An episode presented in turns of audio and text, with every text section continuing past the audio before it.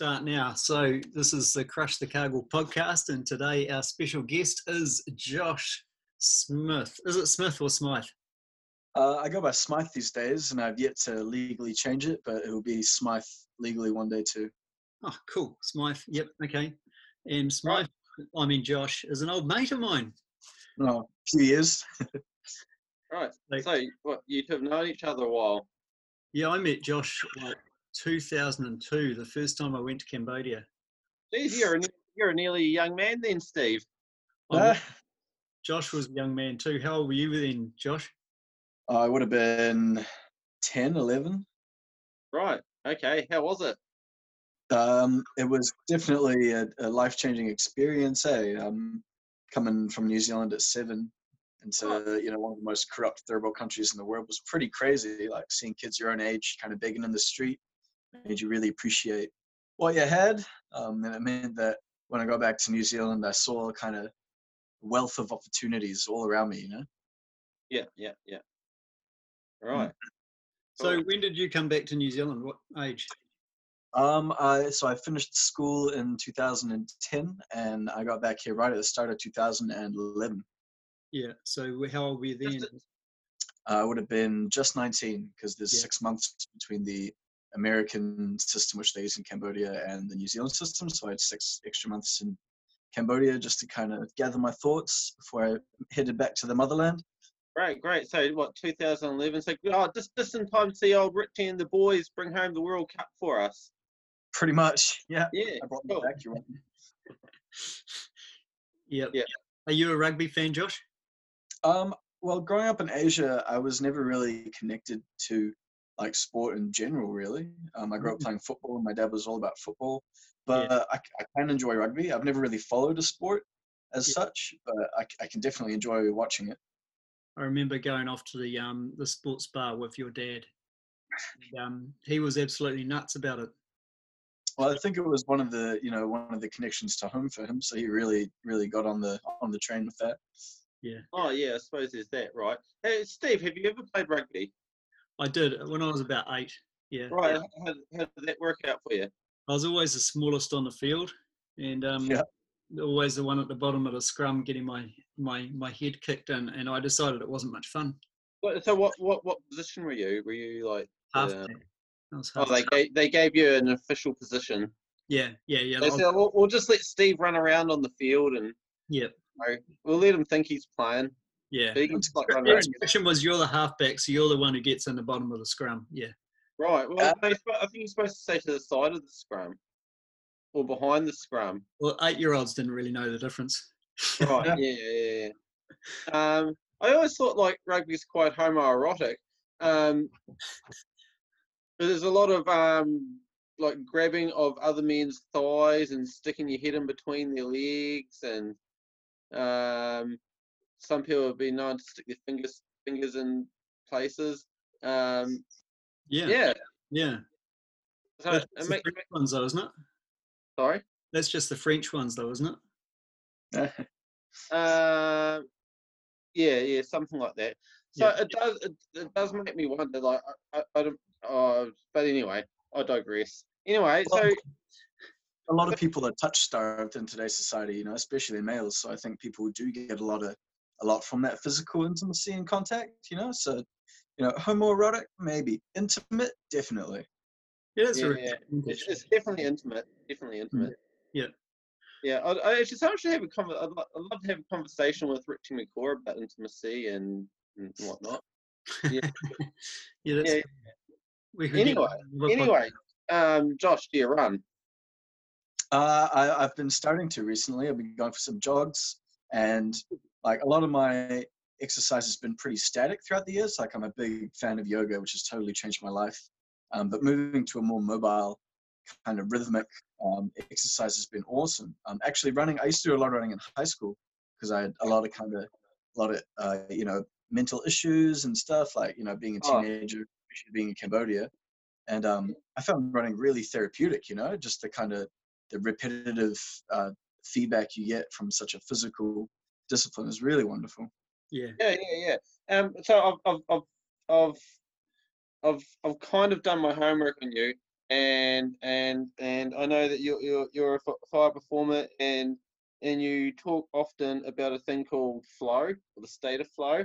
Uh, and and and this, this is something that happens in running too. So when you know when you're um, sort of like running along and just all of a sudden it just becomes effortless and you just sort of yeah flow flow state of flow Definitely. And like you can find that all throughout many kind of physical and artistic disciplines, you know. Um, and it's when you get into that point of um, effortless self challenge, you know, when you're pushing yourself and you're aware of what's happening and you can kind of spontaneously sink into this deeper state of contact. And, you know, in Yeah. fire spinning, it's really awesome because it's so immersive. Like you've got heat, light, sound, um, the physical feedback. So it's really easy to get deeply, deeply connected with the yeah discipline. yeah absolutely Yeah. has that ever happened to you as a doctor steve Um, no, no, no. I, I don't think I've experienced the sense of flow as a doctor. I have, I have occasionally when I've been studying. How about that? right Cool. okay I'll, The- I'll take that i'll The take that the rare assignment, but no, not Yeah. in my my job. No. So yeah, uh, yeah, okay, yeah, fair enough. Yeah, and um, and uh, uh, back to um, back to the fire performing though. Oh yeah. Um, Actually, Steve, have you ever set someone on fire? Have I set someone on fire? Yeah. No. Have what you? about you? Like, I've I've heard um. Oh no, I'm digressing again. Anyway, Josh, have you ever set someone on fire? Have you set yourself on fire? Uh, yes to both of those, but let me break them down as well. So um, I used to have a friend who was a semi-professional stuntman, and one of the things he got trained to do was full body burns. So um, yeah, yeah, he'd make his own fire gel, um, Yeah. a very kind of special recipe, and he'd wear like three layers. He'd have two types of gel. One of them would be refrigerated, and that would be on the inner layer of his clothes and all over his face and stuff. And then he'd have another layer of clothes, and then another layer of clothes, and between those would be the, the fire gel. And um, you got two people standing by with fire extinguishers, and yeah, he sets fire to himself. So and the the whole- fire, fire gel, does that mean it's it's really inflammable? It burns. super flammable. Yeah, yeah, Isn't it? It's like you, you'd, you'd almost think like s- you know, like being a stuntman almost sounds glamorous, but it's probably got to be one of the shittest jobs. Like, um, all right, we need somebody to set fire to themselves. Um, oh, we need someone to jump off a cliff. You know, I mean, need if someone to- you're into it though, you know, if that's your thing. we need someone to sit in that car and like drive into that wall without a seatbelt on, or Yeah. you know, I can imagine some people though would be super stoked to do that. You know, they've been they're waiting their whole life to drive a goddamn car into the wall. So it's about you know really choosing the job that speaks to you, I guess. Well, I- I- Um, yeah, The, yeah. the challenge the challenge is actually going back and doing it again. Yeah, yeah, yeah, yeah. Well, you know, if you if you do it right, you do it once, right? Like, Yeah, Um, actually, you know, Tom Cruise does his own stunts. Does he? Wow. Yeah, yeah, yeah, yeah. No, he'll he'll you know like if you see him in um old Mission Impossible hanging out the side of the plane, that's actually him hanging out the side of the plane. Yeah, Oh, that's cool. I imagine that would be one of the fun aspects of being an actor in that regard is you get to be really involved in your in your role. You know. Yeah. Oh yeah, yeah, yeah, yeah. No, he's um yeah Tom Tom Cruise. He gets right into it, doesn't he? yeah. Um, and then yeah, sometimes I have set fire to myself, but it's never been like you know I've been spinning fire professionally and as a hobby for eight years now, so almost or nine years. The whole time I've been back in New Zealand, pretty much. Yeah, well, And- oh, sorry, yeah. And it's uh, it's it's it's quite safe, you know, unless you're wearing like a giant feathery tutu or a onesie or something that's really flammable. You know, it's quite actually hard to set yourself on fire. Um, Yeah. And I've never seen uh, anything that has ever. Uh, so you you haven't had any skin grafts or anything like that, or Pardon? you haven't had any skin grafts?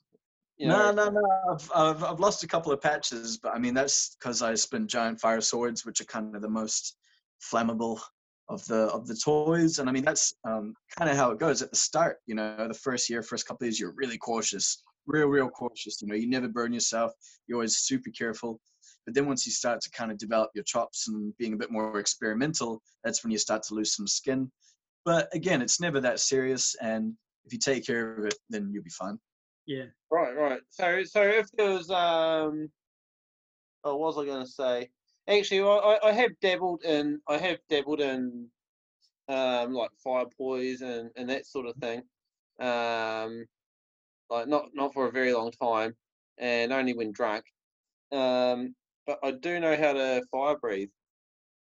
Yeah, see, this is the thing. Fire breathing is almost an entire different discipline to what we do. Um, and that's because fire breathing is actually highly dangerous and can go catastrophically, you know, wrong very quickly, especially if you're drunk. You know, Oh, I, I, li- I live life on the edge. you know that's hey, you know, jogging, you know, long distance marathons, fire breathing, it's all up there, right? So Yeah. that's it's how you choose to spend your time. But um, in our, in our circles, we generally have no fire breathing ever. Right. Okay. especially on tequila. No tequila and fire breathing. You know, Is it's just the one tequila thing. flammable? Yeah. Uh, well, um, if you mix it with gasoline, I guess, right? Yeah. So, how did you get into the fire spinning? Um, well, in my first year, I just got back from Cambodia. I was, you know, somewhat disaffected. Didn't I was still adjusting. You know, it was really quite hard to go from a very tight knit community in a very crazy country to suddenly there's 20,000 students in Dunedin. You know, um, and I remember I was quite depressed and anxious in my first year, finding myself still. You know, and I remember walking um, past the Union lawn. You know, that big lawn in the middle of uni, and I saw these people. You know, up in front of everyone you know, New Zealand is a very strong tall poppy syndrome, um, you know, embedded in its culture. So as soon as someone kind of steps up or tries to, you know, um, show off or even, you know, like speak out, they get kind of denigrated quite quickly. And this is changing as well. But, um, you know, at the time I was walking past and I saw these people and they were so beautiful and they were up in front of everyone. They were encouraging each other. They were trying new things and it, it looked awesome, you know. So um, it took me about four months to work up the courage to go and speak to one of them. And they invited me to the um, Dunedin Fire and Circus Club, which is the club that runs through uni. And every week they have a practice, not on fire, just a casual practice. Anyone can drop in. Uh, Wednesday night, six o'clock in the activities hall of OUSA every week.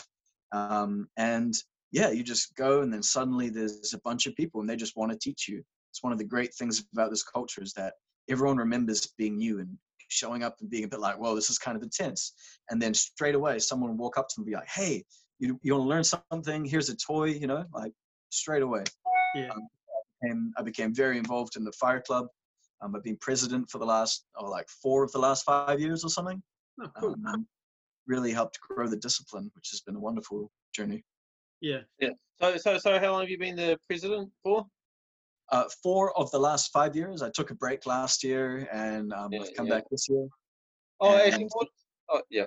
Sorry. Well, more to the point. Um, you said you came back in 2011, so you ba- you you went straight into uni. Yep. Have you been a student for the last nine years?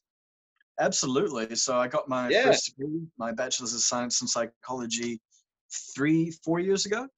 Right. And I, you know, after you finish your degree, you're a bit kind of like, unless you're uh, fortunate to be in a professional stream, you're kind of like, oh, what do I do, you know?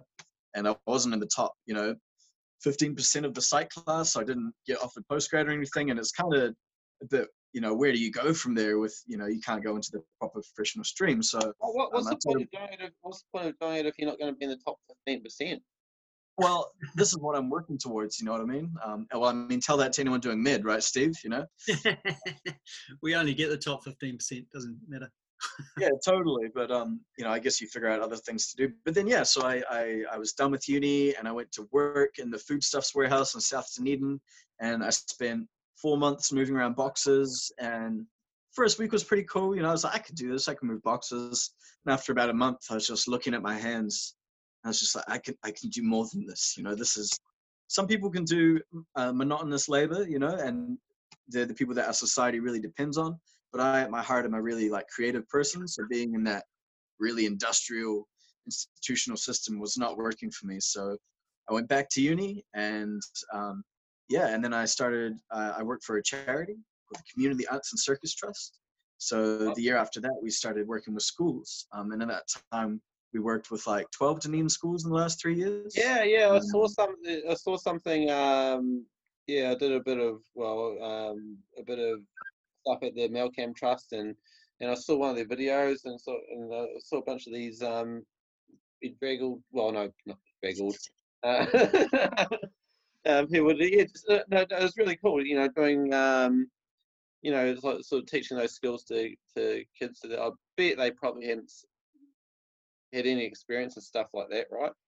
And it's really great you know um, one of the schools we have a really close relationship with is queens um, the young girls school in south dunedin. And you know can you imagine just showing up at a school at lunchtime and spitting fire in the courtyard Yeah. and all these kids are just sitting around they're just at school you know you're 12 you don't know what's really up and you see this dude just like going nuts there maybe like 40% of the kids like oh this guy you know like oh who's this dude? Like what the fuck and then like the other you know 60% are just like oh my god. And you get these people just you know crowding around and like teach me you know so we're just teaching all these kids teaching them how to spin fire and it's just a wonderful thing. Like i've had the counselor come up to me and she was like you know you've got three of the most you know um, troubled kids at this school talking and laughing and playing together. Um, another really interesting impact that we saw was that um, autistic children or kids that are kind of on the spectrum of disability really took to it because it's a, a very physical discipline.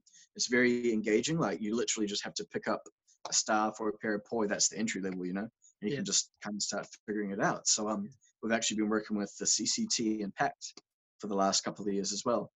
So oh who, wow how about that? who's CCT?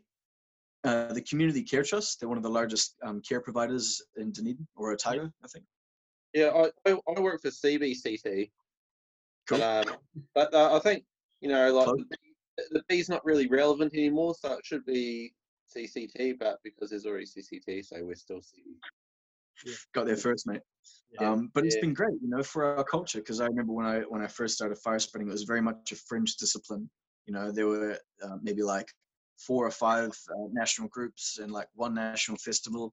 And um, yeah in the last couple of years i've been you know i was like how do i how do i expand this? Because it's helped me so much. It's helped me find like constructive communities. It's helped me learn how to communicate um, to empower myself and confidence. You know it's just been really amazing. So i brought it like straight into the heart of castle street. You know so i'll go to student parties where there's like 400 people going nuts you know on the street and go like right into the middle and just light up. And the reaction's been awesome and that's actually what led me into student politics. Um, we're going back to R&V the biggest youth festival in the country for the third year in a row now and there's like 12 regional clubs and it's really starting to gain a foothold as a discipline in the new zealand kind of cultural scene. Like um, i'm looking to register with sport new zealand this year and next year and to start really institutionalizing it. Well, you never know. Hey, like um, fire, like um, fire performance that that become that, that could become an Olympic sport for you know, because Well, this is the thing. I looked at the history of skating and uh, surfing and snowboarding, and you know they all started off with just kids on the street, Yeah. just playing Oh, around. Yeah, yeah. Well, look, look, look at um. I mean, I mean, there has been talk of like like pole dancing at the Olympics. Yep. Um, and and and like, look, Steve, I know you're familiar with pole dancing. I, But- Josh does pole dancing. He's just got the pole is on fire. That's all. But Actually, what about pole dancing, but the pole's on fire? That would be cool. I haven't seen that. Maybe you could be the one to bring that into our world. Yeah, but maybe, maybe, maybe Steve could be the first person to to to to run up Mount Cargill whilst on fire. well, I, th- I think Josh could do that, especially if he's taken up running, because he came to crush the Cargill last year. Oh, it was great. Yeah, I got to see you guys going hard, man. That looked like a wonderful event. That was Uh, awesome. it, it- it is most certainly a wonderful event. Yeah. Organised Oh, by Great. Sorry, um, non non-event, non-event. Non non-event. Uh, yeah, don't call Well, it. it just it just so happened I was in I was, I was going for a run that night, and that day, right? and hundred people turned up. Yeah, yeah, yeah, it's just just just a few of my friends like um sort of came along and and a fire spinner. Yeah, yeah yeah Yeah, it's about the community, you know. It- it's Yeah, a yeah, yeah. community, yeah. So, Josh, you mentioned student politics. How long have you been involved in that? Yeah, so I've been um, part of OUSA. This is my third year now, and yeah, it was just kind of a natural progression. I saw that there were lots of people that ran for OUSA that were really academic or really involved with charity work and volunteer work, but there was no one that hung out at Refuel every week. There was no one from Castle Street. There was no one to represent the people that are some of the most, you know, boisterous and powerful, whether they know it or not, uh, groups in New Zealand or Otago politics. So I was like, you know, I could really get involved with this social group and hopefully be able to represent them in a way that does them justice, but also make them aware of the kind of the power that they hold. You know. Ah, like um, like you, uh, uh, like, like student politics has been kind of boring for a long time. I, I remember, say, when I was growing up, and I'd always see stuff on TV um, of students like like like uh, occupying the registry building and all that sort of stuff. And you know, you get the odd little protests, nothing nothing really exciting. And then was it? I think it was last year we got Bongate. That was So- Josh. yeah, that was Josh. Yeah. Yeah. two years ago. Did, did you know? Did you know, Josh, that um that Steve is also referred to as Bong Steve? That does not surprise me. No. yeah, It's a Cambodian thing. Yeah. yeah. Yeah. It's, a, it's back from his Cambodian days. The source of a lot of uh, Cambodia Merriam stays in Webster. Cambodia. anyway, Anyway. Josh, tell us tell us about Bongate. You better tell us about Bongate. Yeah, I could tell you a bit about that. So, um, it's really hard with today's youth, you know, because like, uh, there's this saying. I think it came from Russia, you know, a long time ago. It was like there will never be a revolution until there are breadlines. You Hmm. know, um, the modern life is relatively cozy. Um, back in the 80s, you know, you had strong unions. You had people that really knew what they were fighting for. But since then, New Zealand politics has suffered kind of death by a thousand cuts. You know, so it was always an issue for me. It's like, how do I try to show these guys that they have this power, you know, to come together politically without, you know, without disengaging them. You know, everyone's everyone knows the climate's screwed. You know, but a little protest in Dunedin might not necessarily have a huge, you know, there were climate protests going on and stuff. Um, but it's hard to engage people with that because it's such a huge issue. They don't see it in their day-to-day lives. You know, same with student debt. You know, the uni owns you. You know, they give you the loan, they give you everything. They could kick you out of uni. You know, they probably couldn't kick everybody out of uni because then there wouldn't be a uni. But um, you've got to have huge buy-in for that, and people are pretty happy with where it is for the time being because it doesn't directly affect them on the day-to-day. But then suddenly the authoritative, you know, wing of the university trespasses into someone's house and steals their private property, and suddenly you had a bit of um, a powder keg, as I believe it's called in politics. So, yeah, that was a really, really amazing time, eh? Because I got to see people that I, I I'd grown to know and love over the last couple of years, you know, coming together to stand up for something, and it was something that I had, you know, created as as the protest. You know, that was Well, my. so my what- So what had happened? The the the university proctor was um just like waltzing into flats and just taking people's bongs. Yeah, yeah, yeah. So I mean, I really am a believer in you know the the fact that students should be uh, treated as citizens. You know, and if he had done that to a lecturer, you know, that would you know he wouldn't do that. Um, you know, does he go around to any of the university brass's house and look through their windows? No. Well, and, and uh, um, just just for our Cambodian listeners, we're not referring to like the proctor turning up at people's flats and stealing their friend. It's uh, It's not about older brothers. Yeah. it's, the, No, it's the other um. Yeah, yeah, yeah. So anyway, yeah, cool. So, So, so, so yeah, it was really amazing, you know, to be given this opportunity to stand up for something that I know is right. Also, hopefully, cannabis will be legalized this year in New Zealand, and we won't have to have this type of dialogue, and that will hopefully lead to a discussion about the other types of substances mature adults should be able to use that are much, much less toxic than alcohol.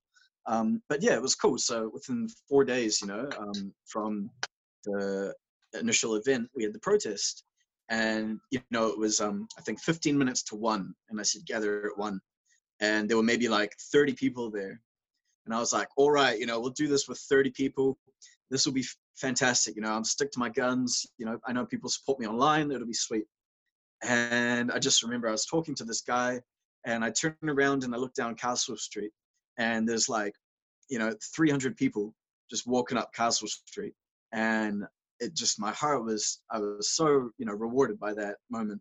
And I turned to look the other way down to where the library is. This was right on the corner of Dundas and Castle, and I see like you know a few hundred people walking out of the library to come down and join me there. And so it was really cool, you know, like to be able to peacefully protest. I think it was the largest student protest of the millennium, actually. yeah, it it would just be was- right. It, it probably would be. 'Cause the last big protests were crap. Yeah, Must the- have been. What you going to make us pay for our education now? That protest. Yeah, it was probably about You know? 1980s. Yeah. Yeah, it's crazy. There's been a lot of uh, intergenerational theft. I feel uh, in many many areas as well as education.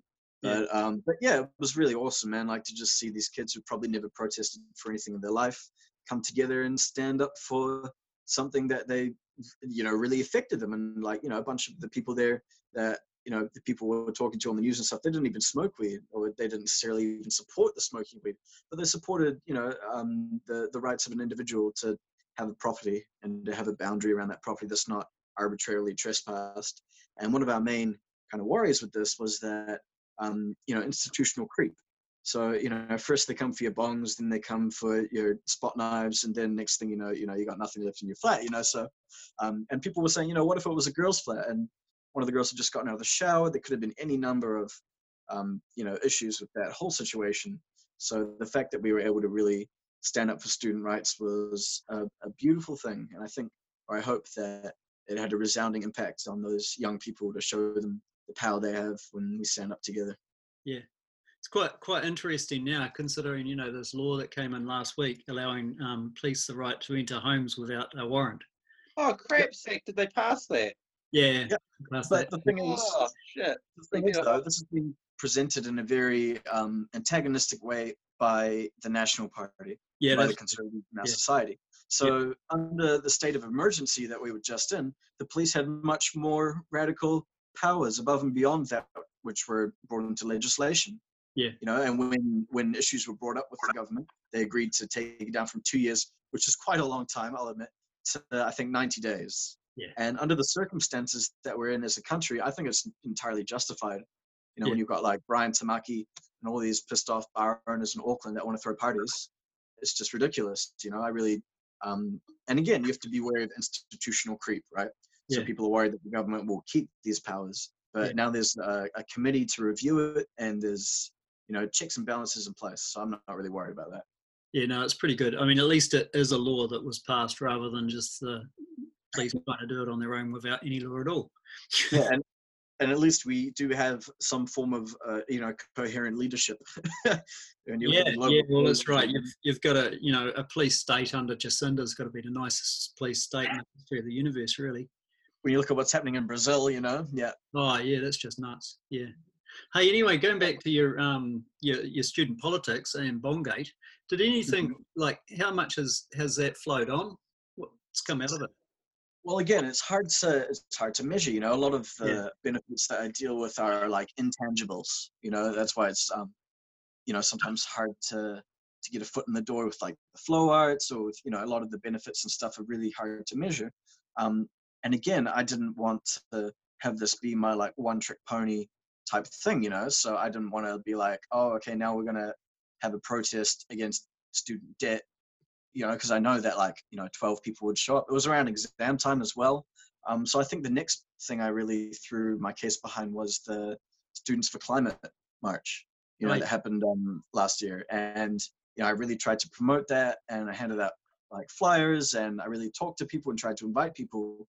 And I didn't, you know, see that many university students there. Hmm. Um, so yeah, the, the major ongoing legacy that I've had from that has been personal. You know, um, people have you know, they already knew me as like a uh, someone that would, you know, come to parties and spin fire and be really friendly. People would come to me with issues, and I'd like try and you know share with them things that have helped me. Um, I teach yoga and meditation, so yeah, the major benefit of this protest was just uh, recognition for me as Yeah. someone that would actually stand up for what's right. You know. Yeah. Any thoughts of getting into bigger politics? Again, it's uh, well, the thing that I found out about being part of OUSA is that um, you have to really kind of you're part of a team, right? So I've Yeah. got these ten other people, nine other people, twelve other people, change every year that I'm beholden to. Um, so I can't really step out of line too much. You know, I can't um, go out there with some of my more aggrandized views because it would reflect badly on that institution. Did, didn't And you? Wasn't there something that happened last, like around Bongate, where, um, like, um, they wanted to turf you out, but then they couldn't turf you out, or Yeah, it was um it was a bit average. They kind of because I went ahead and did it without going through the proper channels in terms of organizing a protest. Um, the president of that year got really mad at me. Found out she'd been meeting with Harlene Haynes in the lead up to then as well, so she was a bit of a um uh she had very close links with the university, and yeah, she basically gave me an ultimatum of like, you know, don't have the protest, or we're gonna try and kick you out. And um, I looked at the procedure for trying to kick me out, and it was that they would they had to have a meeting to vote to have a general meeting with all the students to kick me out. You got to have So a I meeting to have a meeting. Yeah, it, it makes sense within the within the within the um within the policy. Yeah. Because otherwise, you could just have the meeting, right? Yeah. Um, so yeah, I linked that information to the protest page, which by this point I think had like four thousand people interested or going, right? And um, yeah, it was a wonderful meeting they had. The meeting to have the meeting that I went to the next day, two days before the protest, and um, yeah, I think it was one of the best attended OUSA meetings ever. They had like 150 extra people, and Oh, um, it was really really amazing. Eh? Um, and those people all came to to support me, so they chose not to kick me out and they chose to endorse the protest as OUSA. Yeah. And it just, Fantastic. Fantastic. yeah, it really goes to show you, you know, that some politicians are just really in the pocket of the big industry or institutions, and they don't understand the the power of the people or where where the power lies, you know. And I mean, we're seeing this very much with Simon Bridges right now. You know, he's just completely off the mark in every way, and he's he's digging his own grave, you know. So I I really you sense feel a little bit sorry for it for the guy. no, Yeah. Yeah. No, I do. I- absolutely I, not. re- I really hope he keeps his job because Yeah, exactly. might have a chance. you know, and they're going to try and usher in a new, you know, uh, kind of older white businessman type figure to steer us, you know, a strong man to steer us through the bloody crisis. But it's just a crock of shit. And uh, I really feel that there is a place for an opposition in government. There really, you know, otherwise you've got an autocracy basically. yeah. I, I, I think uh, but with Simon Bridges, you know, really comes across as somebody with a, I believe, chip on his shoulder. You know, but Yeah. that, that, Well, that's the thing. that, that, He's not an opposition. He's just a dick, you know. Yeah, but that, that, that tip's a heavy burden to carry, and it can can can do strange things to a person. It's- it's, you know, time and time again, just from looking at his speeches and stuff, he just seems to be like malicious. He's not Yeah. even trying to, not even trying to um, be constructively critical. He's just trying to stir the pot to gain a lot of votes, and that's what this recent, you know, outrage about the legislation is about. Is that they're not, you know, they're they're just trying to stir the pot, really. Hold on, Um, I think Archie needs to to, to go toilets. Okay. Hang. Okay. Yeah, he- He needs, to do his, he, needs to do, he needs to do his state of flow out on the front lawn. yeah. So where were we? Oh yeah, Simon Bridges. Yeah, so I'm yeah, like you. I'm, I hope he does stay in power because you know conservatism is not the way forward. We need a, a progressive and a, a more more socialist leaning. I feel to take care of everyone properly. But you're going to stay in student politics for now, is that right? Um, you know, I'm not sure what next year is going to hold for me. Um, I've just had a child, and Oh yeah. I'm thinking about actually going to study counseling at the Polytech just to flesh out my degree and to go into go into social work maybe. Oh, So if that happens, Right. I won't be won't be at uni and I won't be able to be part of OUSA, but I'll still very much be um, a student in Dunedin. Yeah. So then I'll go back to just hanging out at parties and making friends and not have all the other obligations and restrictions around you know being part of a political entity, which would be Yeah. nice. I think Yeah, it must, be nice to get invited to parties. it is, and it's I it's invited crazy you to a party once, Andrew. Sorry. I invited you to a party once. Yeah. Well, I, don't, I, I don't. it was your party. Sorry, I got confused. Yeah, no, I, I don't get invited to parties lots. No. Anyway, sorry, Josh. What were you saying? it's really enjoyable being um, recognized, you know, because of Snapchat, because of you know um, the crazy stuff that I do as a performer with Fire. Yeah. Um, People recognize me on the street in Auckland, you know. Like I Yeah. go to Rhythm and Vines, which is you know one again one of the largest youth festivals in the country, and it's you know people I've never met just come running up to me saying like, "Yo, Joshy Smythe, oh my god!" Like it's it's wonderful, you know, to Yeah. to be able to be um, uh, recognized. So, what have you been studying since you finished your psychology degree? Sweet. So um, half of my psych degree, because you know you can choose papers from all over the place in uni, um, depending upon the program. Half of my psych degree, or a little bit less, was in sociology. So I actually started off studying sociology before transitioning into psych. Oh, And um, yeah, so I've got like three more 300 level papers to do for my sociology major. But right now I'm doing one, uh, either 100 or 200 level paper uh, per semester from anywhere in the humanities. So this year I did, or I'm doing, um, you know, a philosophy paper, a philosophy of science. Actually, then, like, spe- spe- oh, sorry. Speaking of humanities, and actually speaking of student politics, I once ran for the OUSA um, humanities rep. Nice. Yeah, no, I didn't. I didn't get in. In Dunedin. Yeah, OUSA. Were you at, were you at Otago Uni? I was I was a student once. I felt well, I, you know, I, I didn't. I, didn't, I think I've I've got a whopping student loan, um, but but yeah, no degree. No. Yeah. So what's- what- Uh, sorry, what- what? What's your most interesting paper you've done, Josh? Um,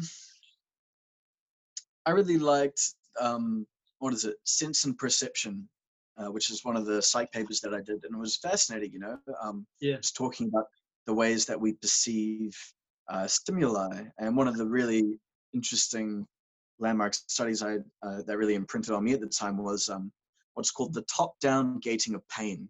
So basically, when you experience pain, um, there are three ways that you can stop that sensation. There's local anesthetic, Yep. there's general anesthetic, Yep. and then there's this thing called top-down gating, where you Right. actually send a signal down your spine that cancels out the pain signal. And this has been recorded Ah, in okay. So, like so- monks, and Navy SEALs, and all these really high-performing humans, and that really got me got me thinking. You know, if you can consciously send a signal to an area of your body, it's just a really fascinating Yeah. concept. You know, I'm very So- um very yeah, yeah, yeah. Okay. So, like, Steve, when you finished Northburn, what did you do to stop the pain? Um, I had a beer. Yeah. Okay. No, I probably had some paracetamol.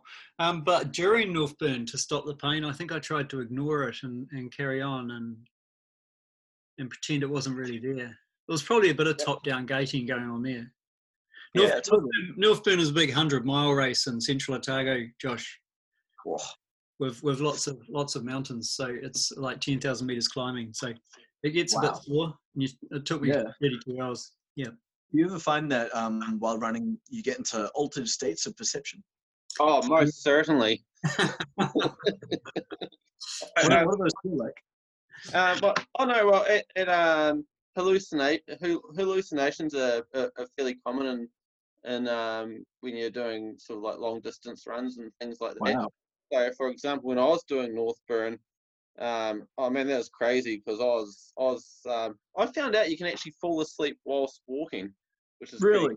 yeah, yeah, yeah, yeah. I did it.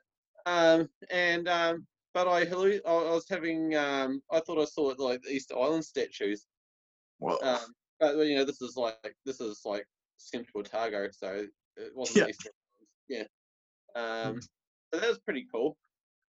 I thought I was walking through a pile of worms. It was uh, everything was waving like worms. I was just Oh, looking thought at the ground. It was just this mass of worms. I thought you said worms. yeah, me too.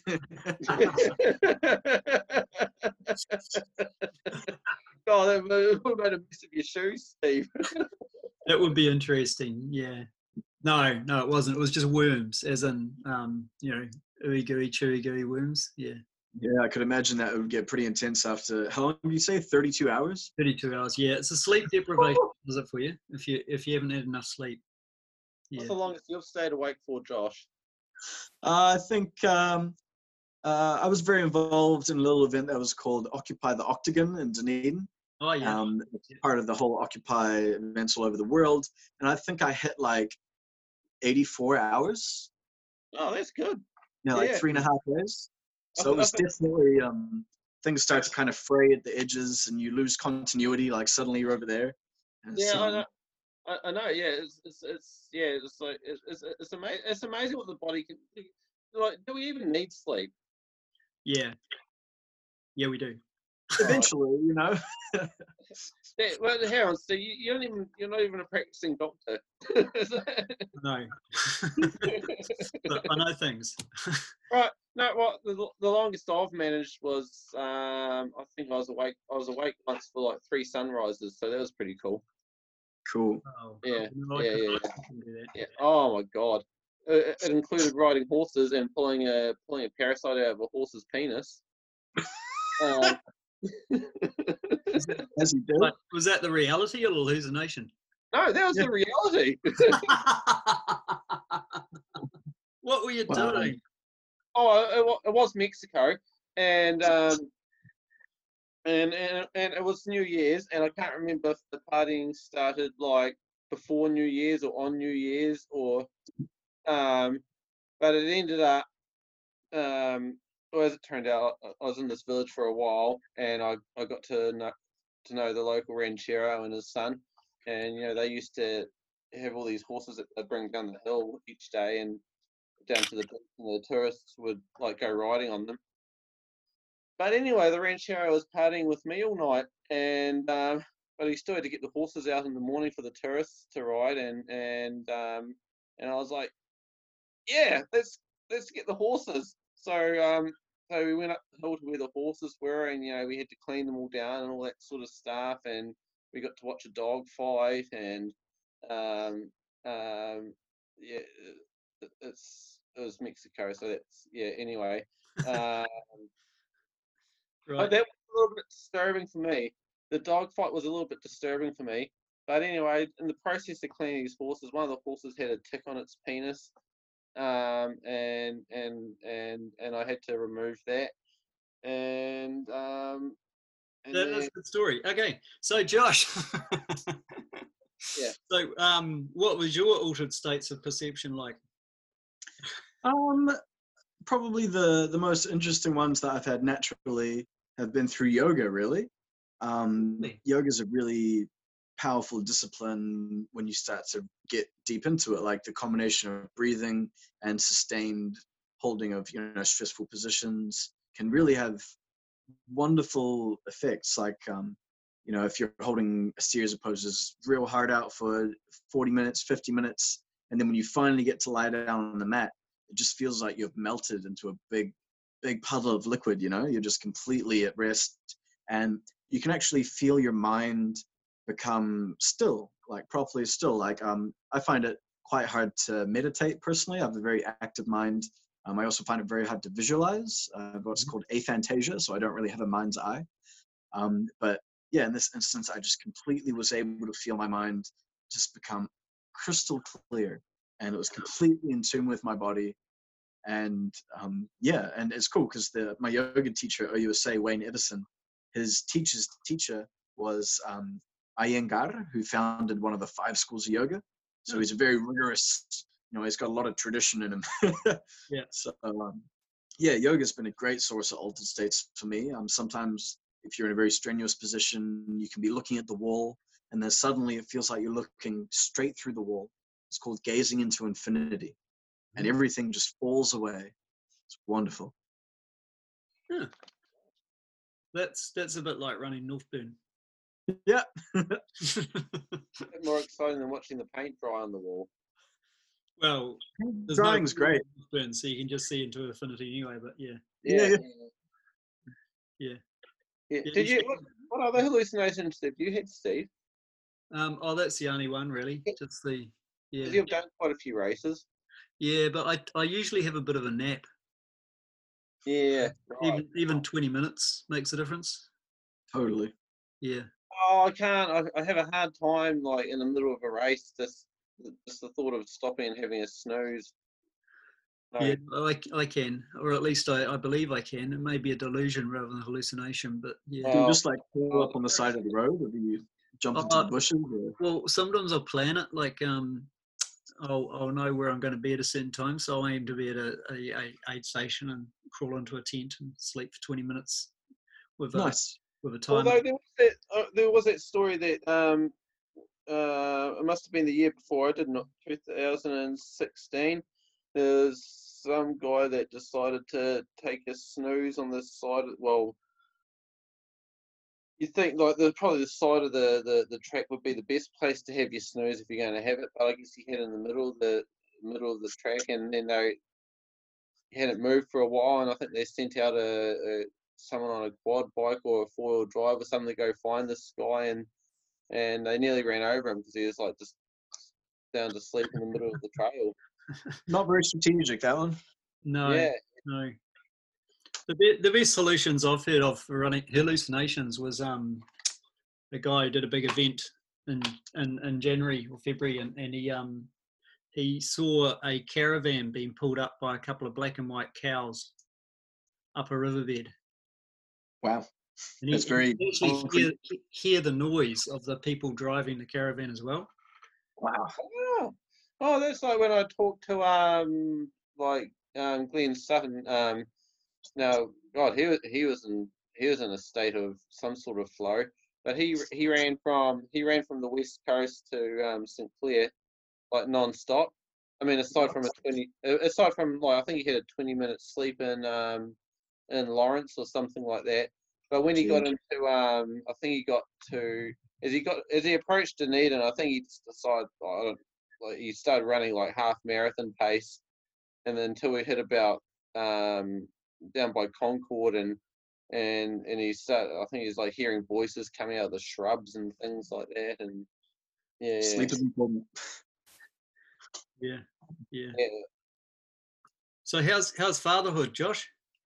Oh, it's great. Like I said, um, being on lockdown during you know the the last term of pregnancy and birth has- has been an absolute blessing. You know, um, I can imagine other people have been getting you know relatively cooped up and you know a bit antsy, but it's just been absolutely beautiful for us. Um, and we have some of the best midwives, you know, and, our midwives loved us as well. They like um, really encouraged us to have a home birth, which we were looking at anyway and it was just beautiful, man. And now I've got this tiny human. I think she's 11 days old today, and it's just wonderful, man. It's a wild ride. Um, and I, you know, in the past I hadn't really wanted to have kids because I wanted to, you know, keep doing my charitable work, keep um, going to events and festivals, and I, I was like, I need to be there for my people. You know, I can't be, you know, distracted by fatherhood.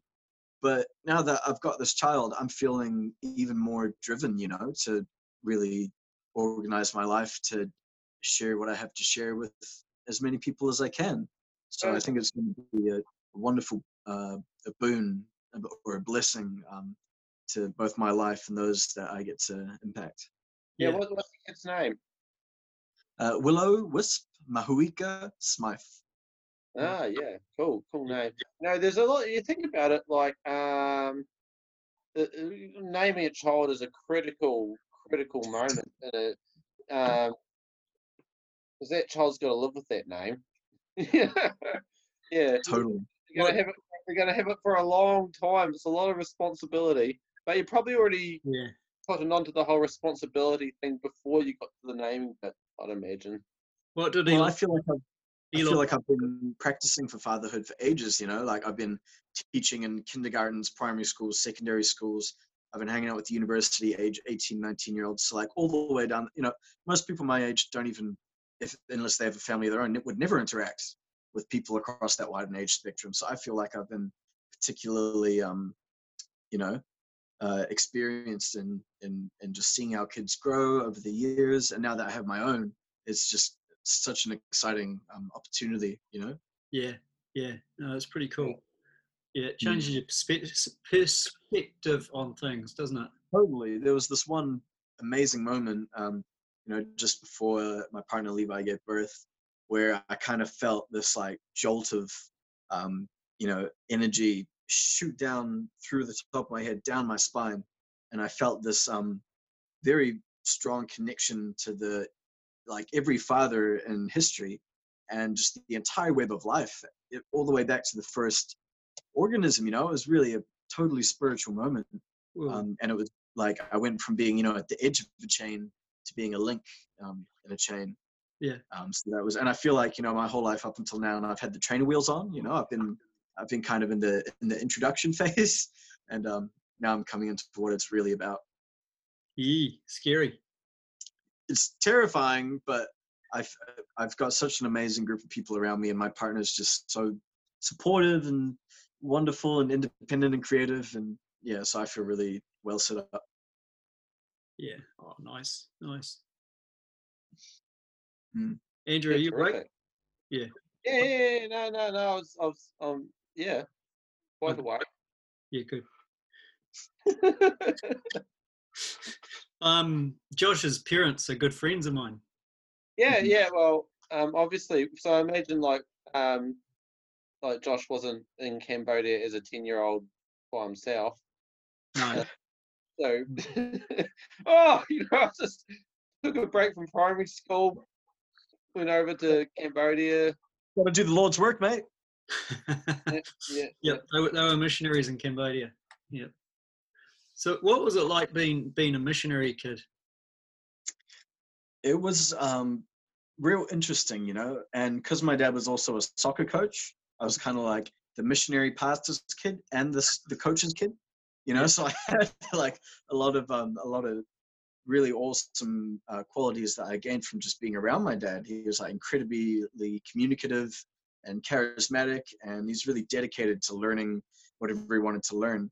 Um, and as far as the missionary side goes of it, he wasn't too, um, you know, there's a broad spectrum of people that go to do mission work. You know, there's the extreme right wing Americans that are all about this is what you have to do, and you're doing all this stuff wrong, and you're gonna go to hell, God damn it. And then, um, And and then there's people like my dad. Yeah. And my dad's main ministry was, um, or at least the start was through football. So he would, um, I think he created the first youth soccer league in Cambodia. Hmm. Uh, it had like, you know, Yeah. 28, 28 churches from all across the country coming Thank together. God. Thank God he didn't go to like um he didn't pick Andaman Islands like that other guy we talked about last time, Steve. Oh yeah, yeah. Yeah, yeah. You you heard of the Andaman Islands? Nope. They're up to, up to the west of um um oh in the eh, top of the oh which ocean? yeah. Anyway, ne- ne- needless to say, they don't have a youth football team. no, they're, they're the ones that slaughtered a missionary a, a, a, a while ago. Right. And I, I've heard about, you know, we were kind of fortunate to be in the, in the capital, in the urban zone. And you hear about some people that lived way out in the villages or like, you know, people that were missionaries in Africa and they, they had really kind of um, much more intense experiences than we did. You know, we had like a nice house or relatively nice house and, you know, a, a large community of um, fellow English speakers. So it wasn't, wasn't as jarring a transition as it would have been for some missionary kids, I'm sure. Um, but yeah, it was really interesting because, you know, my dad was, um, he was very into physical sport, which he used to bring people together. Um, he united people and he inspired people. And there was this moment last year where I was spinning fire on Castle Street, and I was like, wait, I'm kind of using the sport to bring people together, communicating with young people and sharing what I think about the world and God with them. And I was like, oh my God, I've become my father. You know, like it was a real funny experience. Um, yeah, but How about it's- that?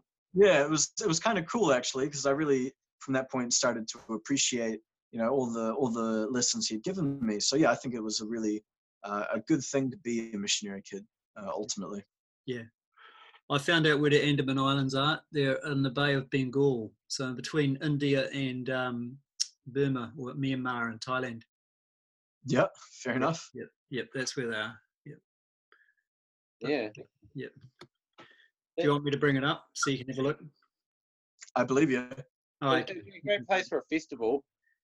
Yeah. Well, yeah. Like It's, they- maybe ma- fire festival round two. it's, Yeah, it's- I mean maybe we'll send a couple more missionaries and see how they go first.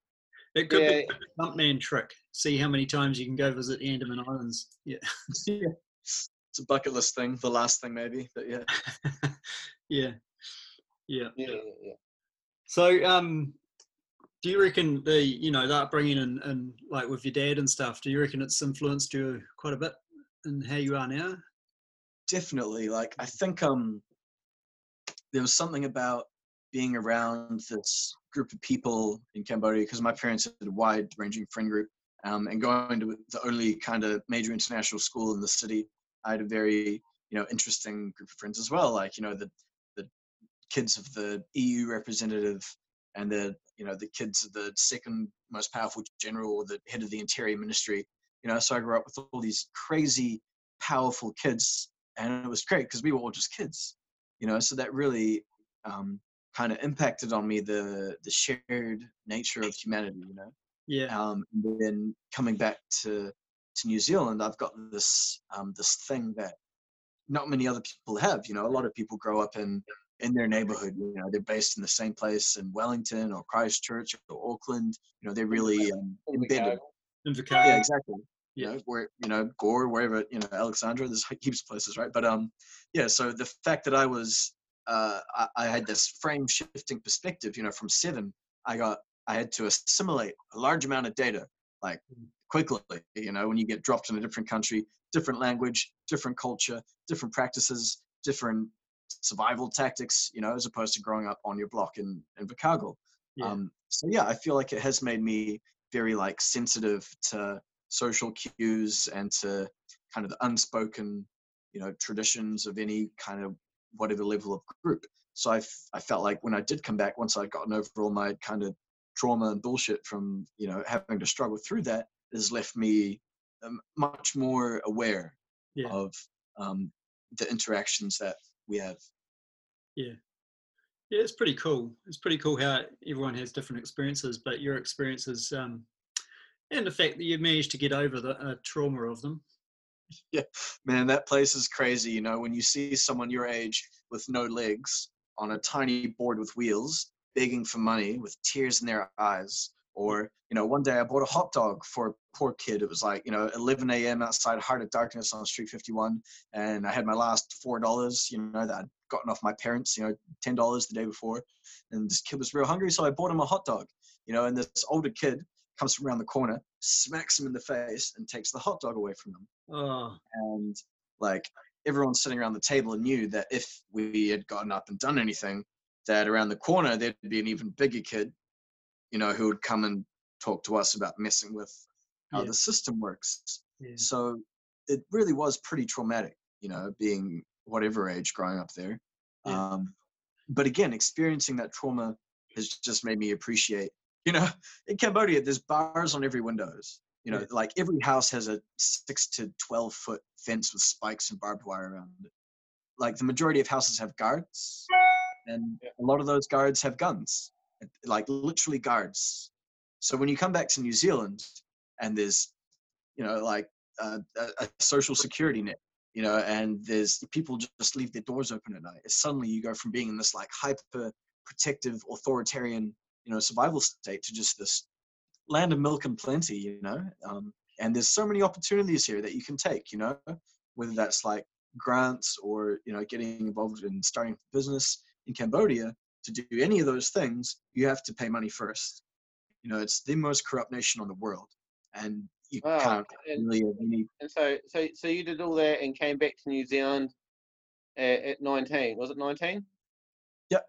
Yeah, yeah. Which is about in the middle of where your your prefrontal cortex development.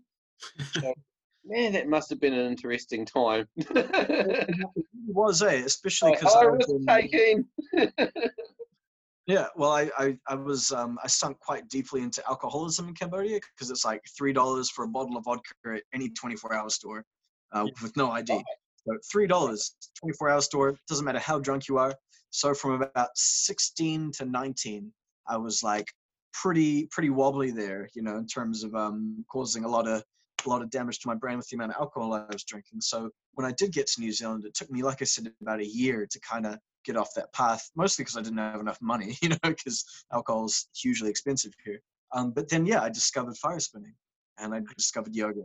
And those are the things that really allowed me to change my path. You know, I was really like, I had the, some of the, the, the deepest depression and such intense anxiety. Like, it's really hard to, to overstate how traumatized I was from that time. But through these practices, you know, I've found this pathway that has liberated me and has healed me. So through that, then I found a life pathway. You know, and a lot of people struggle with what to do with their lives, especially amongst my generation. You know, there's not necessarily heaps of jobs. Um, there's not a lot of support necessarily from the government, unless you've got very well connected parents or you do extremely well at school. It's difficult. But I feel lucky because I've been given this um, gift. You know, that's come out of the pain that I've experienced in my life. Yeah, cool. it's kind of top down gating, really. Kind of yeah like I, I can now you know when difficult things happen in my life at this point i'm just kind of like this is not a this is not a very difficult thing you know even if it appears to be super you know even if i was gonna you know whatever go to jail for like 10 years or something you know compared to going to jail in cambodia or even living on the street in cambodia you know it's it's it's nothing. So yeah i feel kind of bulletproof sometimes. Yeah, yeah, that's pretty cool. Mm. So, if you were if you were going to go into politics, what would your platform be? That's a good question. I think that the way that we do politics today is somewhat archaic. Um, the multiple MP system, or even the whole system of parliament, I feel like it's a relic of an age before digital communication. The fact that these guys get paid $150,000 to supposedly represent us is uh, interesting, you know, and I really do feel that, you know, there'll need to be a transition period before we move on to something better. But I really think that um, we should have a transferable vote system where you can give your vote to someone and they then can vote for you. So if you don't feel educated enough, and this way it'll um, cause a, a, rise of civilian commentators. You know, people that right, right, yeah. are, looking to gather someone around their platform. And I mean, that could be good or bad. You know, when you've got mob rule and fake news and all that. But in a world, I mean, even our democracy isn't perfect. You know, like we've got Uh, so I'm, much trying, I'm trying to cut down on the fake news. To be fair, Yeah, man. Good luck, because it's freaking everywhere, and half the time you don't even know that it's you know it's fucking psyops from Russia. Like all this goddamn you know 5G paranoia is just insane. It's like Russian psyops looking to destroy our communication infrastructure and sow discord. You know, and anyone that chooses not to look into that and just accept it is not you know is not someone I'd trust to vote at all, really. Um, so yeah, I think that there's a lot of a lot of issues with our politics. One of the things that I'm really passionate about is um, you know having an adequate social security net so i think the way that housing and the way that housing is used as an investment a financial investment in this country is kind of a shame you know oh, actually, same thing. Like I thought. Um, so if you look at like what you know, what our basic human rights are. Um, so like shelter, and there's a couple of other ones or whatever. But you know, basic human needs. Like how how can you how how can you how can you make an industry that's uh, that's profiting off a basic human need? It's like people sell water you know water's not free yeah, well, exactly. I thought um um well, I mean, I was always from somewhere that didn't have water rates, and then I moved to Auckland, and then you had to pay water rates. yeah Yeah. Um, don't And pay your water all the time. don't, don't want to fall behind on that. Um, although Auckland's running out of water. Um, yeah because it's too big yeah. oh, it's all right. We're just gonna we're just gonna we're just gonna drink Gatorade. yeah um, there's a couple of other things I'd, I'd look into which would be a, a wealth cap you know so um, increasing our rate of progressive taxation maybe adding a couple more brackets i think in Oh, we- we've got an informal thing of that in Crush Chicago where Steve probably shouts me more beers than I shout him, and, and that's and that's because he's he's he's he's got a higher income. Yeah, it's well kind you know of, it's kind of a tax. Yeah. Yeah, yeah, yeah. Yeah, It's And I mean, you're lucky he chooses to do that, right? Because I mean, imagine if he didn't, he'd have all the beer and you'd be out in the cold. So But it's, uh, That sounds quite good. you'd be a good capitalist, Steve. you, you know, we don't charge people to, to run to run Crush Chicago. The like, I mean, if it was like, I mean, not that it's an event or anything. Yeah, it's just Koha. Yeah. Cool. Yeah. There is a Well, Koha though. But you can't, but you can't like you know you can't. if Someone just like turns up and goes, I I haven't got any money to donate. Oh, you can't come in. You're too poor to donate. No, you, can't even, you don't even do that. there's always They something. should. They could still wash my car or something like that. Right. Yeah. Um, yeah, I'd probably also lower the voting age as well to 16 because I think 18 is rather arbitrary number. If you're going to choose something more based around brain development, it should be like 23. You know, but um, the world's changing so quickly, and the youth are the ones that are going to inherit it. You know, and like going to those school climate strikes, man, were amazing. You know, so beautiful. There's you know tens of thousands of youth around this country that are engaged and like Generation Z, Gen Z are going to be the ones that save the fucking planet, man. You know, um, they're the ones that are kind of able to see through most clearly. I feel the veneer of consumer political bullshit because they've been so immersed in it, you know, from Mm. such an early age. Um, yeah, so I'd lower the voting age as well. Um, I'd probably look at um, reclassifying the drug schedules as well because that was one of the main reasons I studied um, psychology is because I was really fascinated by substances, especially alcohol, because it's just so destructive. it's just so destructive. It's a neurotoxin. It's a hepatotoxin. It like poisons almost all of the organs in your body. It poisons your skin, and yet it's legal. Yeah. And it's just insane, you know. And tobacco, tobacco is one of the most addictive, destructive practices or you know substances on the planet, and it's sold at every corner store next to your milk. It's crazy, you know. And meanwhile, there are like You know, before milk's one of the most destructive things, isn't it? Was that Milk. That's Milk. milk's not that bad? Not as bad as tobacco. Well, but there's this moment I remember have very Have strongly. have, you, have you gone for a swim in a river in Southland lately? Yeah, yeah. That's tell you what, Thank you, Andrew. Yeah, good point. there's, there's this moment when I walked into a dairy after a couple of years at uni, after really thinking about it. No, I'm, I'm just I'm just stoking the fire. Okay. No worries. And um, you know, I looked at the tobacco behind the shelf, and I looked at the milk and the energy drinks in the fridge, and I looked at all the sugar on every single wall, and it just really hit me. Eh? I was like, you know, dairies are just terrifying. There's so many unhealthy practices or Yeah. substances in, in the falls of a dairy. You know, they should be selling fresh produce from the local market, and some of them do, you know, but they're not right up front next to the lollies. No. No. Um, so I'd probably introduce a sugar tax as well upon highly sugary beverages because I think, you know, it takes the fun out of it when it's four dollars for a king size bar of chocolate. You know, chocolate should be fifty dollars a, bo- a block. You know what I mean? It should be way more expensive for what it is. Um, yeah, I, I like chocolate. I like Ah. to keep down, but put the lollies up. They're well, I mean, About the, you're talking about the sugar tax. Yeah. Yeah. Right.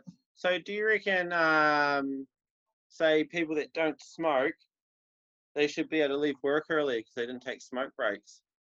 I don't know about that because you should always have regular breaks at work. But I think that um, maybe they should get a, a small tax refund. Or what that- about uh, um, like or, or, or sick leave? So, so if I was a smoker, um, I'd probably have more days off work because I'm probably going to be sicker. Um, say if I was super healthy, um, and, and I exercised every day, should I should I um should I get? I'm, I'm probably going to use less sick leave. Should I be paid that back? Well, that's another really interesting idea. Is the idea of a um, maybe like health tax or a health rebate. So, but it's it's a really tricky thing, right? Because a lot Yeah, yeah. of people It's, that it's, engage- it's, it's, it's like when you get solar power, solar panels, and you're you're you're paying power back into the grid. Exactly, but the thing is that a lot of people that engage in these negative practices are at the lower end of the socioeconomic, you know, level anyway. Um, You're right. It'll ta- be right when we've all got microchips, because then you'll be able to tell.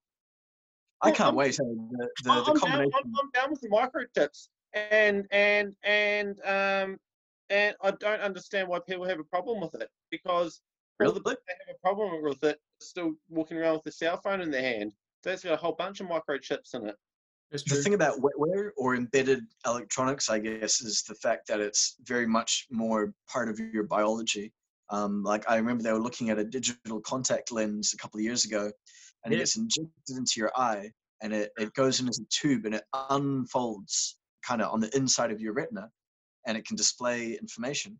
Um, so when you've got something of that, you know, imagine if suddenly you get a 5 a.m. ad, you know, from Apple. You know, it's not going to. So I really do think that once we get our political shit sorted out as a country, I mean, sorry, as a as a as a as a world, you know, as a nation, once we remove the corruption and the politics and remove the greed from our communities, then it'll open up a whole like there needs to be a new level of trust. You know, there's a lot of people that like the people that are freaking out about, about 5G, or the people that freak out about vaccines. You know, when you look at the Tuskegee experiments in America, where they you know purposely infected a bunch of people with syphilis, when you look at like you know many cases of the government betraying the trust of the people over time it's understandable and i just like to think about a time when maybe in the next 100 years or so hopefully when i'm still alive where we have achieved a one world government. Because it makes sense. And we can move beyond this nation state paradigm you know to really truly seeing each other as part of a single species. So you, you have a bit of hope in that, haven't you? Because I've I've heard you talk about it before. definitely. It's pretty much like i not only have hope in it i have faith in it you know Yeah, i've why, had why do you, why do you have faith that people will do the right thing? So it's better than an alternative. I don't accept the alternative. You know, Yeah. our world has been through so much pain and so much darkness already, and Yeah. it's there's probably a lot more to come. You know, but I just have this deep-seated feeling, which I didn't have before. Growing up in Cambodia, I was a misanthropist. I was like, humans are the worst. You know, we all need to.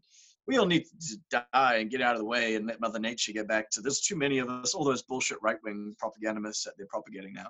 Um, but no, I've in the in, in the time since come to really um, become aware of the beauty that lies deep within every single person, Oh, and it's it's one of the things that really does motivate me. Like in all my interactions with people, you know, on all these different people, all the schools, everyone on Castle Street, festivals all around the country, I've had very very few negative experiences, and that might just be New Zealand, but like I, I just feel it. I just feel that the fate of this world is not to to to burn in some hellish, you know, Venus like, you know, planetary annihilation, but one of harmony, you know, and how very human, you know, to get right to the brink of complete annihilation, to see the you know the darkness in our souls before turning it around.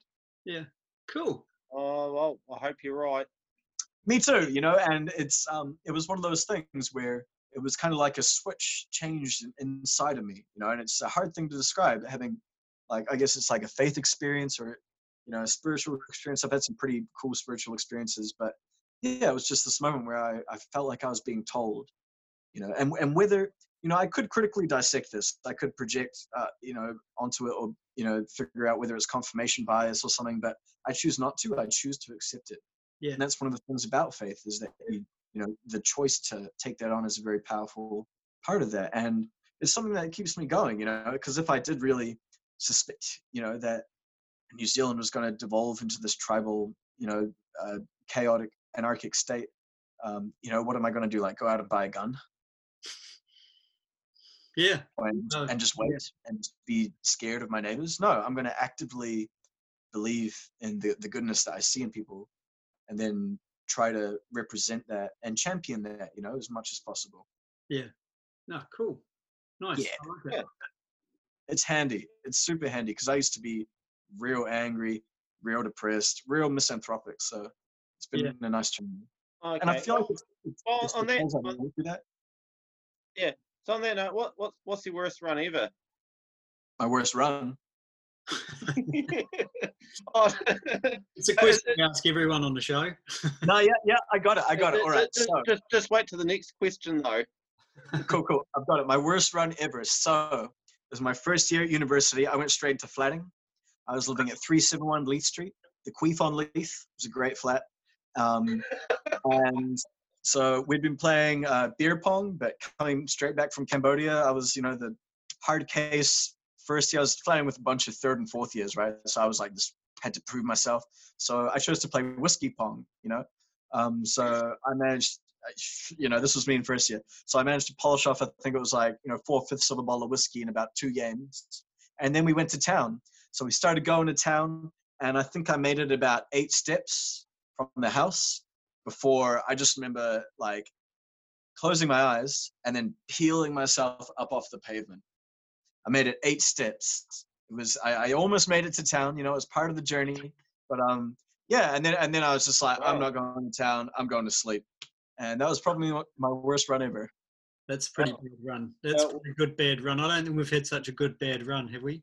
Yeah, that- that's pretty good. Whiskey pong though, I'm impressed. We should actually let's get that- that's nice. Maybe we should um maybe the next Crash Chicago we could do tequila pong on the summit. I'll give you a little hint. So when you play it, don't try and match the beer guys, you know? yeah, it's Okay. pro tip. It'll last a lot Remember longer. that, Andrew. Remember that. Yeah. All right. Yeah. Actually, and and and and um, were you were you were you um were you wearing underwear at the time? Yes, I'm pretty sure. Not not hundred percent. It was a long time ago. Because Oh, uh, it's, it's yeah. good to wear Aerodex because you get less chafing. They're running, they're specialized underwear for men for running. I'll look those up right now. Thanks. Yeah, yeah. So, so next time we play some whiskey pong, you feel like going to town and work on your Aerodex, and chafing's going to be the least of your worries. You know, it's, I feel it was the shaping. You know, that eight steps really kind of got to me. Oh, speaking of which, I probably had the worst shaving experience of my life this week. Um, Go. Oh, well, you know, well, I was I was down in Invercargill because it's like because Jacinda said I could visit my parents, and so I went down there, and um, of course I left my lube in um, in Dunedin, and and and decided to go for a go for a two and a half hour run with, with Wow. no lube, and oh my god, the damage I caused. Couldn't run the actually the next day. Went to go for a run and I, I ran, you know, and it was touch and go. Oh, I don't know if I should do this. My toes, because I had a toe infection as well, but um, I, I made it about um, um, you know, I made it like 50 meters, and so a bit longer than your your your um whiskey pong eight step, but um, yeah, just couldn't do it. If the if I run any further, it's just like things are going to start falling out and not Oof. good. So did you, Do you ever get like did you- did you not have your Aerodex, Andrew? No, I wasn't wearing my Aerodex, Well, and there you go. and they and um and I haven't had that experience whilst wearing the Aerodex, so yeah, yeah. You're going to ask nipple chafing. Yeah, is Oh, that a thing? ble- Yeah. bleeding nipples is a thing. Yeah, Oof. yeah. I actually did a the half marathon in Cambodia with your dad and um and another guy, and uh, I think your dad did the 10k, but it was another guy did the half with me. And and um, at the end, he was wearing a white shirt, and he um, at the end it looked like he'd been shot twice in his chest. It was so good. Good to know. I'll, I'll Yep. keep an eye on that one. So anyway, anyway, this show was brought to you by Aerodex. Um, thanks very much for um, coming on board, Josh. No worries, Steve and Andrew. Have a good night, and thanks for giving me the opportunity. At night I wake up with the sheets soaking wet and a freight train running through the middle of my head. Only you can cool my day.